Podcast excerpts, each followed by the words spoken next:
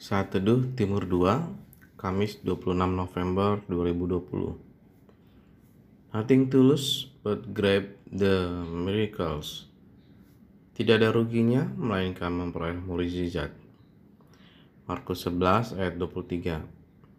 Aku berkata kepadamu, sesungguhnya barang siapa berkata kepada gunung ini, beranjaklah dan tercampaklah ke dalam laut, asal tidak bimbang hatinya, tetapi percaya bahwa apa yang dikatakannya akan terjadi, maka hal itu akan terjadi baginya. Tuhan mengerti bahwa kondisi seperti sekarang ini setiap orang perlu mujizat. Bagaimanakah caranya? Sederhana. Anda perlu berkata kepada masalah Anda untuk nyah. Percaya dan jangan ragu, maka itu akan terjadi. Contoh yang dimaksudkan Tuhan. Sakit pinggang, pergi. Sakit pinggang, pergi. Contoh yang bukan dimaksudkan Tuhan. Tuhan, aku percaya sakit pinggangku pergi. Aku klaim Tuhan sakit pinggangku disembuhkan. Talk to your mountain, not talk to God about your mountain.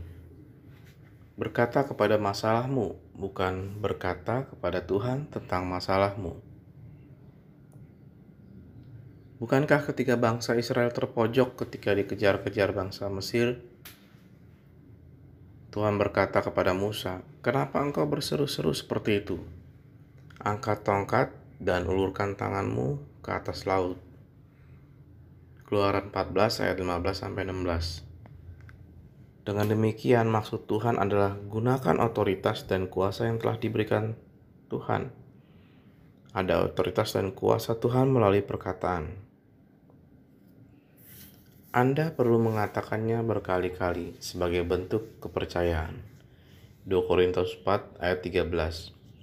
Namun karena kami memiliki roh iman yang sama seperti ada tertulis. Aku percaya, sebab itu aku berkata-kata. Maka kami juga percaya dan sebab itu kami juga berkata-kata.